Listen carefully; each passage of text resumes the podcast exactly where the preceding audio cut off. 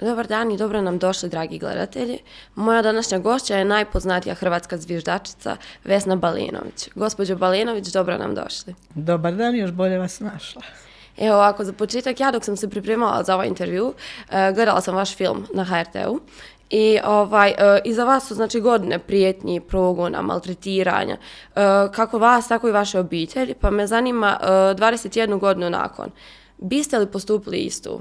To jest, biste li, jeste li se pokajali što ste prijavili korupciju i biste li, razmišljate li nekada onako da, da je bolje da ste kao svi drugi okrenuli glavu i pravili se da se ništa nije dogodilo? Gledajte, ovo pitanje dobivam zbilja ovaj, u svakoj emisiji, bilo ih je na tisuću. E, ponovila bi isto, to mi je smiješno za reći, ponovila bi isto nakon svih batina koje sam dobila i nakon, nakon užasnog programa, programa koje sam imala. Međutim, sve bi to učinila, jer je to sasvim normalna stvar, ali ne bi napravila u Hrvatskoj državi. To bi napravila u jednoj civiliziranoj zemlji. Da mi se sad vratiti sa odmakom 20 godina unatrag. Jer u svakoj civiliziranoj zemlji prvo nema pljačke. Jer kad bi se i otkrilo da ima pljačke, u jedan dan bi e, te osobe bile ulovljene, a osim toga kad bi se dogodila pljačka težine 100 milijardi dolara, tada bi pala vlada. Znači, ja bi to učinila e, i kao građanin, jer u članu 181 zakona o radu lijepo piše građanska dužnost je za ukazati na korupciju. Ko ne ukaže na korupciju, odnosno ko ne obavi tu građansku dužnost, sam je suučesnik kaznenog dijela. Ja ne samo da sam bila uposlenik INE, ja sam bila visoko rangirana osoba, ja sam bila voditeljica ekspertnog tima ekonomista i radila za prvog i drugog čovjeka INE. Ja sam bila čak i šefica transportne funkcije za prijevoz derivata koji je imao 670 ljudi. Prema tome, moj posao je bio da vidim da nema tri broda, da nema 100 cisterni u 15 dana, da se krade po 25 tona svaki pola sata goriva. Prema tome, ja sam kao normalan čovjek, obavljajući svoj posao, obavijestila svoje nadređene. To ne smatram niti osobito hrabrim, niti osobino moralnim, niti osobinim činom, to smatram notornom činjenicom koju treba učiniti svaki građanin. I naravno da bi ponovila isto. A to što su naši ovaj, e, direktori INE i naša vlada, u to doba HNS i SDP Račanova vlada bili upetljani do grla u korupciju, to je njihov problem, moj nije. E, nakon 21 godinu odlučili ste napustiti Zagreb, to je otići iz Hrvatske. Zašto baš sad? A zašto baš ovaj trenutak nakon toliko godina maltretiranja i svega, zašto sada? Znate šta, dođe jedan dan kad se u čovjeku nešto prelomi. E, čovjek je vjerojatno u svom postulatu veliki optimist. Na primjer, neko je pesimist. Ja sam onaj optimist koji uvijek kaže da je boca do pola puna.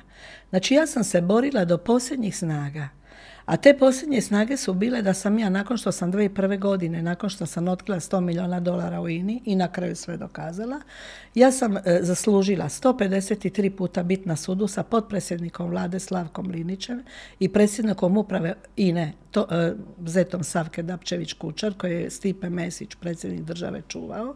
On se zove Tomislav Drgičević. S njim sam bila 153 puta na sudu zbog izmišljene klevete i duševnih boli. Svaki je tražio po 100 tisuća kuna od mene. E, znači, zamislite, molim vas, jednu ženu koju svaki dan, dva puta dnevno, 15 godina, izvodi potpredsjednik vlade, ali ujedno bio i ministar gospodarstva, taj Slavko Linić, i bio je ovaj predsjednik nadzornog odbora INE. Znači, on me izvodio na sudove i predsjednik uprave INE. I onda je ovaj, e, to je bilo jako teško izdržati jer e, INA imala toliko novaca od 3,25 milijardi dolara da su vam oni svaku sutkinju platili. Tako da je u sudu bio jedan kazačok, jedan igrokaz je bio, znate. E, svako ročište je bio jedan ogromni horor od 100, 153. Sutkinje da bi zaradile taj novac, možda 20.000 eura, 50.000 eura ili možda nekoliko paketića kokaina, za nešto su radile djevojčice, one su svaki dan mene unutra po, po jedno od 4 do 5 sati maltretirale. Znači, ne bi mi dozvolili postaviti pitanje Liniću Dragičeviću, e, ne bi mi dozvolili da pitanje završim do kraja. Pustili bi svjedoka da izađe van, pa bi mi rekli da postavim svjedoku pitanje, pa bi ja rekla jel zidu da postavim pitanje. Onda bi one pozvale policiju za sitara, zaštitara, a svaki dan je ispred tog mog ročista sjedio ovaj liječnik sa torbom, e, mislila sam da je to bio psihijatar i dva policajca. Znači, ako bi ja bilo šta mrdnila, ja sam morala biti savršeno kontrolirana osoba. Zamislite u sudnici s jedne strane sutkinja, s jedne strane dvije moje odvjetnice, s druge strane pet odvjetnika od Linića i Dragičevića i Linić i Dragičević, potpredsjednik vlade, ministar gospodarstva i predsjednik uprave INE. Na što je ličio taj sudski spor? Znači, ja sam se tamo osjećala kao ono Vukis jedan Kozlića, naravno ja sam bila Kozlića, oni su bili Vuci. Ali morala sam biti savršeno sabrana. Inače, jesam sabrana, krivo su me procijenili. Evo ovako, došli ste u Mostar, tu ste pronašli neko utočište. Zašto baš Mostar? Pa znate šta, e, nakon svog tog siromaštva, jer mi smo morali, kad sam ja dobila otkaz 2001. godine, suprug i ja smo radili u INI, dobili smo oboje otkaz. E, ja sam imala onda 2,5 tisuće eura plaću, to je bila ogromna plaća s obzirom na moju funkciju. Odjedanput smo se našli bez ikakvih prihoda sa dvoje djece koje su imali 7 i 9 godina. Moj sin i kćer bili su prvi i treći osnovne. I sada ostaneš sam, mi smo imali nešto sitno novca što je moglo biti godinu dana onako, ajmo reći, sitno. A onda smo prodali naš jedini dom, to je bio stan od 100 kvadrata i onda smo selili u 4-5 postanarstva. Znači osiromašeni, sva rodbina, prijatelji i znanci. To je najteže bilo. Svi poznanici, svi susjedi, svi prijatelji od 16.000 iz Ine, svi su pobjegli od mene. Ja sam, se ja sam se odjednom osjetila sama na ledini. Nigdje nikoga. Znači, ja sam ostala obilježena, stigmatizirana, usamljena, prestrašena. Svaki dan su špijuni hodali pet koraka iza mene i svaki drugi dan ili svaki dan je bio metak u jednoj kovertici u sandučetu poštanskom. I pisalo je čuve preostalo dvoje djece. Zašto preostalo? Zato što mi je najstariji sin koji je rođen 6. listopada 1975. poginuo teškoj saobraćajnoj nesreći na svoj 21. rođendan, također 6. listopada 1996. Mislim da gore za majku ne može biti. Prema tome, to pismo čuve preostalo dvoje djece za majku koja je isplakala sve suze ovoga svijeta, mislim da su bile najteže. Osim toga, 20 godina nisam mogla nigdje dobiti posao. Apsolutno nigdje. Ja sam na stotine i stotine molba slala. Vjerojatno su je postao dosje. A u dosjeu je bilo svašta natrkeljano. Čak svi moji prijatelji, znanci, poznanici danas mi govori da su zvonili njima na vrata i da su svi morali davati izjave o meni. Naravno, to nisu bile normalne izjave. To su bile još dodane izjave da se moji prijatelji prestrašeni svide udbi i mafiji. E, niste mi odgovorili zašto Mostar i kako se osjećate ovdje? Da, ja sam rekla uvod zašto sam, da e, jednostavno ovaj, u meni jednom sve prepuklo. Znate, e, razmišljala sam što da radim, kuda krenem. Toliko sam voljela svoju zemlju. I još uvijek je volim. I e, mislim da su branitelji bili branitelji nacionalnih interesa u ratu, a mi zviždači smo branitelji nacionalnih interesa u miru. Znači i branitelji i zviždači Znači, mi smo voljeli našu domovinu. E, nisam htjela ići u Dublinu, Irsku, Ameriku, Njemačku, strani jezik, nešto. Nego sam puno puta gledala Mosta na televiziji. I onda sam vidjela da to je jedan najsunčani grad. da je to naš hrvatski grad. Da je on ima jednu najljepšu naretvu koja je smaragno zelena. Da su puno prijatelja imam i puno prijatelja koji su i došli, moji koji su bili na proputovanju, puno su mi pričali o Mostaru. O toplini ljudi, o jednoj humanosti za koju ja sad vidim da Mostarci toga nisu svjesni.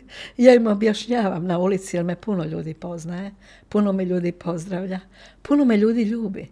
Tako da ja nekad pomislim, Bože dragi, jel to moguće? U Zagrebu me nisu znali. Iako sam bila tisuću puta na latinici, tisuću puta na televiziji. Ja ovdje osjećam, vjerujte mi, došli smo, došla sam prvi četvrtoga, znači prvi aprila negdje otprilike, bio uskrs. To sam onako malo došla vidi da li mi se sviđa i ravno na Međugorje. Kako se krenulo iz Zagreba, sin i ja smo išli ravno na Međugorje i onda sam vidjela onu prekrasnu crkvu i ušla sam u tu crkvu i pomolila se majke Mariji Svetom Anti za svoju djecu, Mirnu i Marka, i rekla sam, Bože, pomozi kako god znaš. I onda nekako od toga dana, kao da se nešto u meni prelomilo. Moram reći da nisam vjerski fanatik. Mislim, moram priznat, vjerujem u Boga. Ali mislim, znate, e, ona pjesma Sve me vodilo k tebi od Arsina Dedića. Pa sve me vodilo k tebi, ja mislim da mene, e, sam Bog me navodio. Da me vodio, da me doveo do Mostara, doveo me prvo do Međugorja, a onda kad sam došla u Mostar, onda sam sjela na most. I onda sam satima i satima gledala Neretvu i nisam mogla vjerovati koliko ona smaragno zelena. Onda sam popila onu kafu. Popila sam prvu kafu. Pa sam vidjela koliko je ta kafa divna, koliko su ljudi srdačni, koliko su došli i koliko su me pitali, pa mi vas znamo. Pa prolaze drugi, pa mi vas znamo. Pa vi ste jedna divna, dobra žena. Pa vi ste gospođa Balenović. Pa vi ste divni. Ćete ostati kod nas. Ćete tu stanovat. Pa ćete li nama pomagati? I tako svaki dan, svaki dan, sin ja smo tu bili 20 dana. I onda sam ja projavila svoje obitelji. Ja sam rekla, ja se ovdje prekrasno osjećam. Ali ja mislim da sam ja ovdje nekako e, najustrašenija žena kad gledam ovu mirnoću ljudi.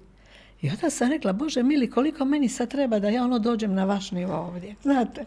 I ja sam sada već nakon tri mjeseca pomalo, možda od 100% došla na 80%. I kažem kćeri sinu, ja ću ostati ovdje, jer ja mislim da ću ja ovdje ozdraviti. Ja mislim da će opet ovdje, ja sam i normalna osoba, stalno žena, ali ja mislim da će ovdje napuni baterije. I ja idem, evo, svaki tjedan idem u Međugorje. Svaki tjedan idem i baš mi je lijepo. Dođemo za čas, tamo budem, družim se s ljudima, idem u crkvu, sjedim malo po, po, eto, po toj, po toj neretvi i sve sam vam obišla. Bila sam pet, puta u Blagaju, prekrasan. Oni potoci, one patkice, onaj mir. Bila sam e, u, svim ovim malim mjestima okolo Morstara, sve sam ovo etno selo. Sve mi je meni moj sin pokazao, oni tu imaju neke svoje prijatelje, pa on to prije znao. Tako da je na neki način osjećam mir, mir, mir i mir. Ali nekako, žao mi je što se Hrvatska ovoliko osramotila. Žao mi je što je Hrvatska mene tako olako pustila. Zato što sam ja, ne samo da sam ja ovaj, pobjedila INU, znači ja sam tektonski zazibala INU, koja je vrijedila 25 milijarde dolara. INA je bila socijalni amortizer Hrvatske i ovog dijela Europe, znači najveća naftna kompanija. INA ne bi bilo danas 12 kuna litra goriva, bila bi 7, jer INA bi to socijalno amortizirala s našim bušotinama, definitivno. A osim toga, nešto najvažnije. Znate šta sam vam ja, nakon otkaza, ili sam ja svoje motore koji su nenormalni. Ja sam ih opet upotrijebila, pametno. Znači, ako sam mogla zazibati od 100 milijuna dolara, pobijediti naftnu mafiju koja su bili predsjednici države, premijere, ministri, e, saborski zastupnici, sutkinje, sve sam im pobjedila i uspjela dobiti od glavnog državnog odvjetnika da je kaznena prijava utemeljena, što niko u Hrvatskoj nije dobio. To je stravično teško. I Ovi koji su me tužili, svi su skupa povukli nakon 15 godina svoje kaznene prijave. Znači pobjeda pod jedan. Znači tu sam moralni pobjednik, ali nisam dobila novce. Moje bi plaće bile sa oko 10 milijuna kuna. Mislim, nije to mali novac.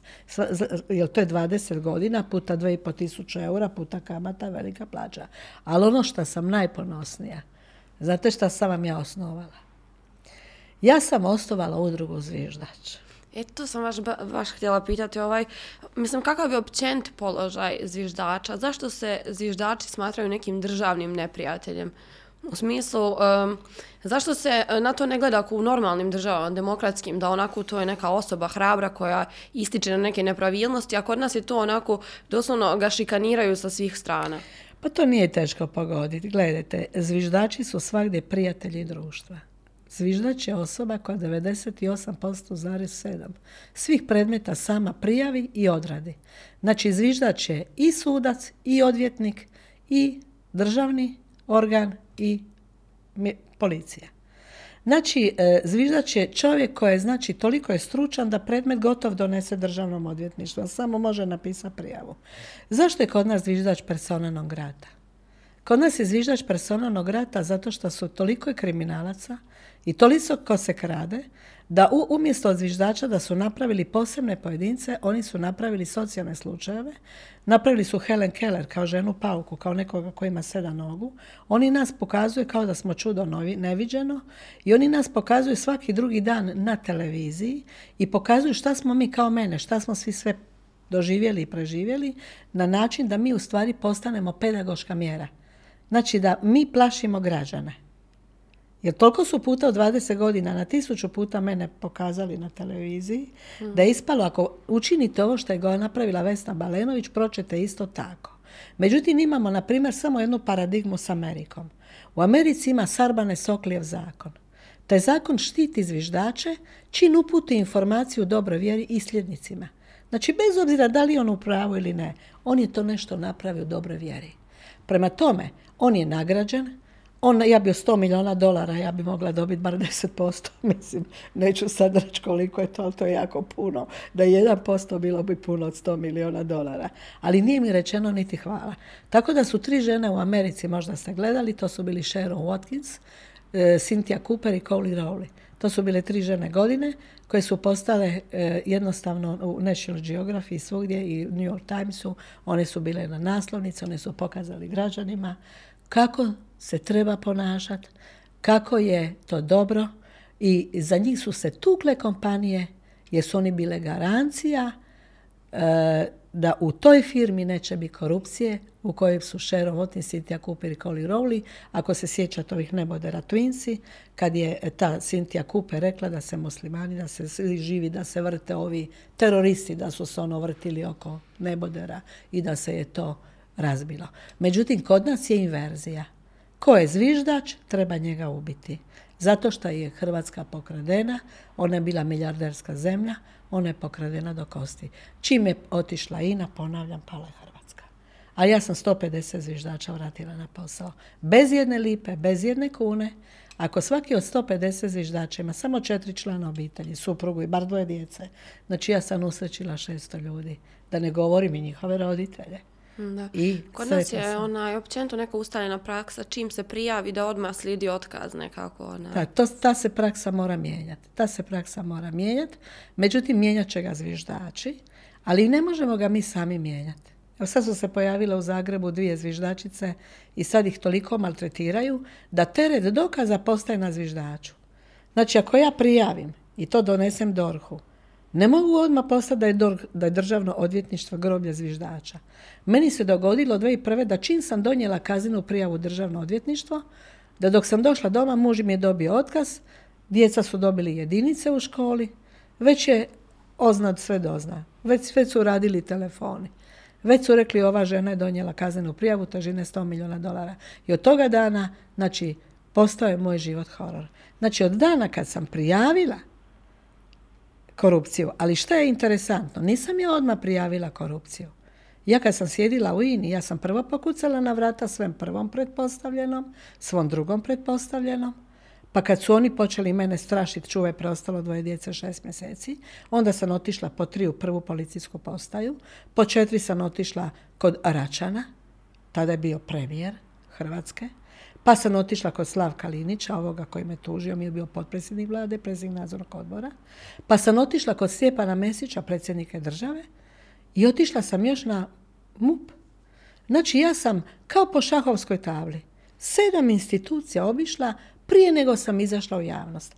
I kad sam došla kod jedne saborske zastupnice, ona se zove Milanka Opačić, ona je bila zamjenica premijera Račana i ona je vodila antikorupcijski odbor. Ja sam rekla, gospođo Milanka, vi ste desna ruka našeg premijera Račana 2001.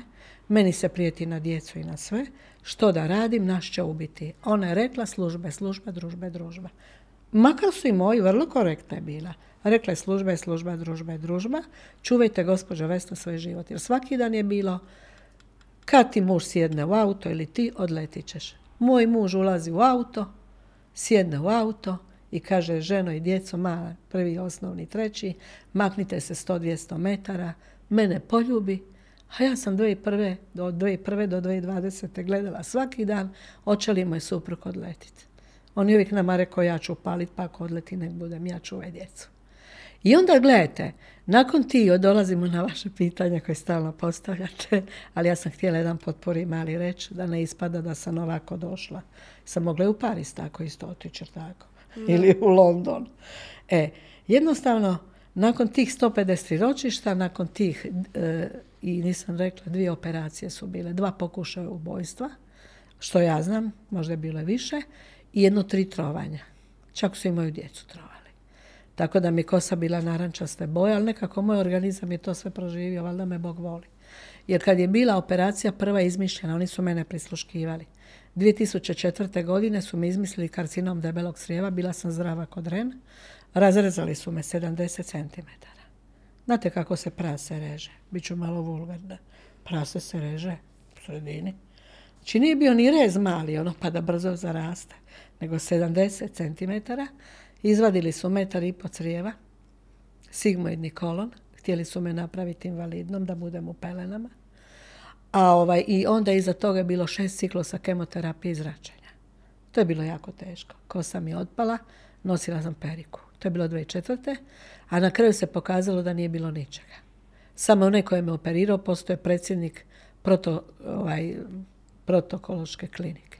I dobio je neviđene novce. A dve, to je bilo 2004. A 2006. nisam baš naletila, ali skoro jesam. 2006. su me izmislili, isto su me išli ubiti, jer im bilo stravično likvidirati.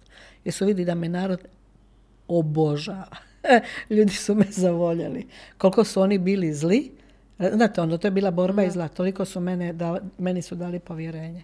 I 2006. godine samo sam otišla na običan ginekološki pregled i oni su me prisluškivali, ja nisam znala da me prisluškuje.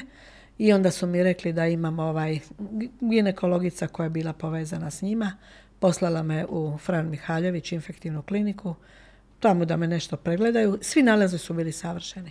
Ali došla su dvojice iz HNS-a, bile pet doktora, tri su rekli da sam zdrava po nalazima, dva da nisam. Opet su donijeli lažnu sliku. I ovaj, to je bila slika umirućeg čovjeka, uh, umirućega, jednoga. Ja sam nešto bila mrvu kašljala, Išla sam prije mora, to je bio e, baš mislim par dana prije praznika tijelova, slikala sam pluća. I, ovaj, I onda ova koja je bila povezana sa glavnim kriminalcem iz INE, njegova šogorica, jedna liječnica, e, rengenolog, a rekla je dok sam ja ležala na CT-u, rekla Isuse Bože, pa ti imaš zadnji stadij metastaza. Ti imaš 40 priraslica na plućima i dva velika raka. Na jednom 3 cm, a na drugom 2 i moraš ovaj čas u bolnicu na Jordanovac, ili ako sad ne odeš, ti si za 15 dana mrtva. I ja i suprug umjesto na more, mi ravno iz instituta za tumore na Jordanovac i čovjek mi kaže, izvolite leć, imat ćemo sutra operaciju. A moj suprug još je bio donekle pametan u šoku, pa je rekao, di su nalazi? Nalazi će biti posle operacije. Iza operacije. Znači alfa, feta, fibe, brohoskopije, to imaš deset nalaza a ja fantastično izgledam 2006. godine, ništa mi nije. I on naziva e, ljude, anesteziologa, kirurga, jel pulmolog i naziva. Kaže, imamo gospođu Balenović, sutra jutro mora biti hitna operacija. A oni ko za sreću kažu, eto, mi smo spojili vikend ili tijelo. Praznik je tijelo. I znači, spojili su četvrtak, petak, subotu, nedelju, nek dođe u ponedjeljak. I kaže meni, oprostite se s familijom, ono što ste vi gledali na filmu Iznad gomile s HTV, gdje je cijela Hrvatska plakala. Ja se opraštam tu večer s obitelji. još me pita je li imam grob. Ja kažem, imam, hvala Bogu, kod sina. Kolo ne moram trošiti, pa ću biti kod sina Tibora, koji je poginuo na 21. rođendan. Kažem, ne moramo trošiti za grobnicu. I on kaže, nećete preživjeti. I da mi do ponedeljka da se pozdravim s djecom i muž padne u nesves, idu si spavat, po noći se probudim, pogledam se, raspalim svjetlo oko poni, vidim da super izgledam. Sutra da odem na drugo mišljenje, bez telefonske najave. To drugo mišljenje pokaže, slika, da, su, da to nisu bila moja pluća, to su bila lažna pluća, to su bila pluća s 40 metastaza i dva raka jedne osobe koja je umrla, inače, znači mrtve osobe a moja pluća su bila prekrasna. I dobila sam islatske liše za iskašljavanje. Znači ono, malo meda popite, gospođo. I eto ga, ja od sreće, mi smo bili šokirani. I onda sam otišla glavnom državnom odvjetniku sa svim nalazima i 2004. 2006. Optuženi su bili devet liječnika, oni koji su pisali, znači patolozi, ovi, oni što su sve pisali. I rengenolozi, svi. I na kraju, nakon godinu dana, svi su se izvukli sa ničim, naravno. Mala greška, ono, znate, ma, nije zec, nego je mačka. Malo smo se zabunili, njima nije ništa, ali ove, od toga dana od 2006. mene vam bolnica nije više vidjela. ja nisam već 15 godina, do, što nije lijepo, nije pristojno, ali ja kažem, ja se bojim ići u bolnicu. Bogu hvala da me Bog voli, da nemam, da sam zdrava žena. Tako da sam vam evo ovdje doplivala na Neretvu. Nema dana, da, jel kiša, jel sunce, jel je ružno, jel je... Uvijek je lijepo, uvijek, ono mostarske kiše, špero zubac i kiše su krasne i sve mi je krasno. A ljudi ne mogu vam pisati. Morate vi naučiti da su vaši ljudi jako dobri ljudi i da su jako duševni, da su jako prijatni, da su jako prijazni, a sviđa mi se i neviđena skromnost kod ljudi. Ni primijetila sam da nema, govorimo o normalnim ljudima, jel? možda je 5% milijardera. Drugi ljudi su oni koji žive od plaće. Jel?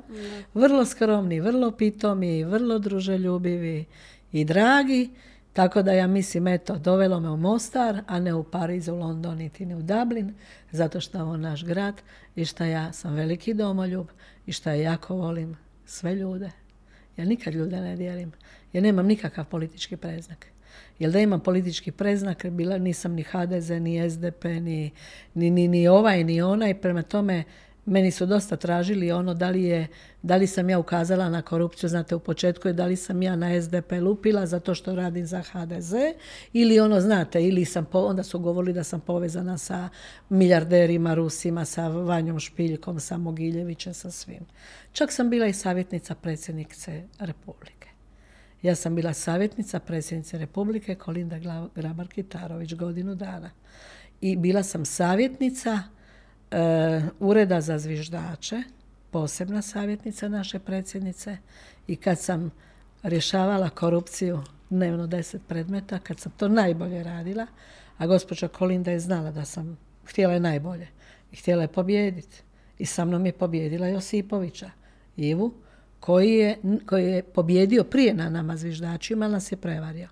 I sad kad je Kolinda Grabar-Kitarović došla iz Amerike, onda je mene HDZ zamolio da li bi ja mogla njoj malo pomoć, kao i druge ljude, blokirani, ovršeni i tako dalje. Ja sam rekla da ali ne na bjanko, znači ne na riječ. Nego što će ona napraviti? Ona je otišla na naslovnicu večernjeg lista i na televiziju i rekla je da je imperativ Hrvatske borba protiv korupcije. Jer je korupcija uništila Hrvatsku. I kad je ona to rekla i kad je izašla na naslovnicu jutarnji večernji naših eminentnih listova, onda je nakon toga ovaj, ja sam vidla da ja imam nju što leži to ne bježi, znači rekla si i primila je. Međutim, nije jadna dugo izdržala.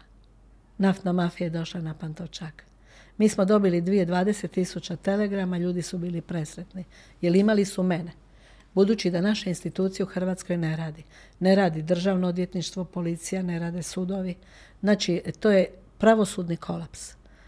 Građani su imali mene ili ja sam poprek rješala kao mudrac. Znači sjela bi direktora i zviždača. Ja sam bila medijator, ja sam bila miritelj. Ja bi rekla, direktore, jeste li vi sretni što ova gospođa pet, e, pet mjeseci ne radi, ima troje djece? Dobila otkaz, a vidite papire, jer sam znala čitat, pravedna je.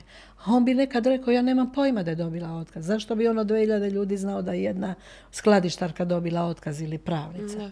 I onda bi se mi izmirili i ja sam rekla, ovdje nema ni pobjednika, ovdje nema ni pravih ni krivih, ja sam ovdje miritelj.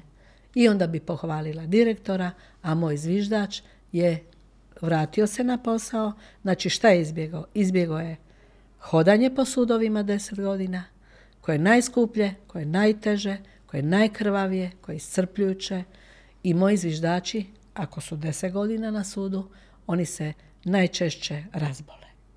Znači završe na prozaku, završe na tabletama, posjećuju psihijatriju, ostaju sami, mnogi su mi se razvijeli, mnogi su se alkoholizirali i nastoje erozija jedne obitelji. A ja to nisam dozvolila. Pa bi ja volila, na primjer, ovom Mostaru, kad me ljudi ovako sreću, kad me ljube, pa kažu, gospođo Vesna, bi li vi mogli ovako kod nas nešto osnovati? Mi bi se jako voljeli vama javiti. Evo, ja uđem u MEPAS prije mjesec dana, bar deset ljudi. U Demu, u Zari, u New Yorkeru, dole na kasi. Ljudi kažu, mi se bojimo nekom reći, ali kod vas se ne bojimo. Zato što ste vi nama toliko otvoreni, toliko milostivo nam djelujete, toliko iskreno. Mi smo vas 20 godina gledali. Vi kod ste nama u kući. Kaže, mi bi vama sve ispričali. Ja kažem, čujte, nije mi palo na pamet.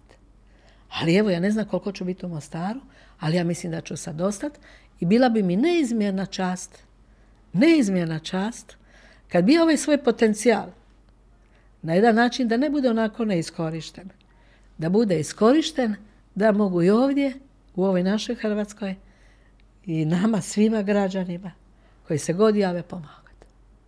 A zanima me, može li se pojedinac boriti općenito onako protiv korumpiranog sustava? Jako teško, jako teško. Znate šta? Pojedinac mora imati upravo tu svoju udrugu zviždač. Taj pojedinac se može, može, može. Znate, svaki korak i najdulji put počinje od prvog koraka. Jel tako? Znači, ako sam ja najpoznatiji zviždač u Hrvatskoj, uspjela dati ime tim zviždačima, sam prevela s originalnog američkog, engleskog, sa profesorom doktorom Tomislavom Ladanom, koji je bio inače lektor, akademik. Ako sam mogla 150 zviždača vratiti, ako sam mogla pobijediti mu i, i 150 firmi pobijediti, onda treba lider. Treba frontman. Biste li vi mogli postati taj lider u Hercegovini, na primjer? Pa gledajte, ružno je za reći, ne volim o sebi pričati. O meni možete pročitati na tisuće testove. Ja sam se rodila ko lider. znači, možemo očekivati nešto. Ja sam, ja sam rođeni lider i, i vjerujte mi da mi od, od 20 godina nešto u meni buja. Nešto u meni kao da, kao da raste, kao da znam, kao da ono još nisam nešto ni počela. Ne? Možda sam ja došla kod vas u Mostar, možda sam došla baš ovdje da me Boži put ovako s baterijom, kaže, sve me vodilo tebi. Možda jedan baterija je bila i ono Bog mi je dao znakova, ali ja sam znala čitati. Ja sam znala skužiti, što mi u Zagrebu kažemo. I zamislite vi ovo. Ljudi koji su nesretni, šta ljudi vole? Ljudi vole pozitivu. Ljudi vole da se povjere. Ljudi ne vole da se povjere odvjetniku. Jer ne znaju za koga on radi. Nego mnogi odvjetnici su prodani. Ne voli doći u državno odvjetništvo, ne voli doći na sud, boji se svoga direktora. A zamislite ovo što ste lijepo rekli, što bi ja silno želila. Možda me Bog čuje i odavde od vas. Da ja ovako, nije bitno jesam li ja lider ili nisam. Ne, ne mora se zva nikako, se zove Vesna Balenović. Ja kažem, Vesna Balenović je došla u Mostar, neki dobri ljudi su mi pomogli. I gledajte, meni treba pomoć. Ako mene neko čuje odavde, odavde što nas dvije sjedimo, možda me neki, ja sam čula da ima jako dobrih ljudi ovdje po Hercegovinu, po Širokom brijegu, po Posušju, po, po Ljubuškome. Vjerujte mi, i u Zagrebu jako puno ljudi čujem kako su Hercegovci i sposobni, i dragi, i duševni, i srčani, i da ono i hoće pomoć. I nisu škrti. Znate šta meni treba? Meni bi trebala ovako jedna prostorija, ne mora biti velika. Trebao bi mi jedan pravnik, jedan ekonomista, jedna djevojka ili dečko, tajnik. Znači tajnik, ekonomista, pravnik, ja frontman, koja sam jaka da mogu magarcu rep iščupati konju. Malo se šalim. Još uvijek ima u meni, znate. I, ovaj, i, i, i isto tako da eto neki dobri ljudi koji bi htjeli da ova vaša i Hercegovina i ova vaša zemlja i ovaj Mostar da bude lijep grad. Pa mislim da bi vaš gradonačelnik ili vaš e, predsjednik ili, ili svi živi da bi htjeli da budu ljudi sretni. Ja ne bi sigurno gospodin Čović ili gospodin Kordić ili, ili svak, svak bi volio da grad bude lijep. Gradonačelnik jedan je kormilar grada. Znate šta on? On je kapo di tuti. Znači, mi uvijek kažem za našeg Plenkovića i za našeg predsjednika države Milanovića. Primus, prvi. Ko mora biti, ko mora voditi državu? Ko mora voditi vladu? Najbolji od najboljih. A ko upravlja gradom? Čovjek koji želi da bude sve super. Evo ja kad sam došla u aprilu, sve vam bila raskopano. I ja kažem svome sinu, jao sin, ono vozi auto, ono drna, drma. ja? Normalno mislim. Mostarska ja? stvarnost. Mostarska stvarnost, neka. I to je simpatično. Razbiješ auto, nema veze. Ali ima i nekog šarma. Međutim, evo, prošlo je par mjeseci. I ja se, vozimo se, vidim. Još ljudi kažu, a gospođo Balenović, vidite, ode su valjci, ovo je sve finta, ode stavljaju onako da se peru novci. Bome, ja se vozim i vidim lijepe ceste. I moram i pohvali gospodina Kordića, kako je da je. Ja vidim da se te ceste popravljaju. I sad zamislite, molim vas, da ako i polako, neka polako, ne mora biti ritam ne znam kakve, ali ritam. I polagani ritam je ritam. A sad zamislite da ljudi koji se nemaju kome javiti, koji imaju jadi čemer, ovaj dobio otkaz, ovo, ovo nad nekim pravi neko mobbing, jel tako? Nekoga maltretiraju, neko je prijavio korupciju kao ja, pa mu ne daju živjeti, pa su neku ženu pretukli, pa su i djecu prebili, pa im se iživljavaju za djecu i onda se ta osoba meni javi. Ali znate ko meni mora biti suradnik? Znate kako sam spašavala zviždače? Nisam mogla sama. Znate koji su moji najveći prijatelji? Šta Obični ljudi, vjerojatno. Nisu. Nego? Nisu. Ljudi su nemoćni. Moji najveći, najveći saveznici i onako kako sam 150 ljudi i više spasila su bili mediji. Novinari i Balenovička. To je dobitna kombinacija. Eto, super, ovo je odlična poruka za kraj. Nadamo se da će vas gradski oci čuti i ostvariti vaš prijedlog. Eh, hvala vam, gospođo Balenović, bilo mi je drago. Hvala i vama. Do slušanja.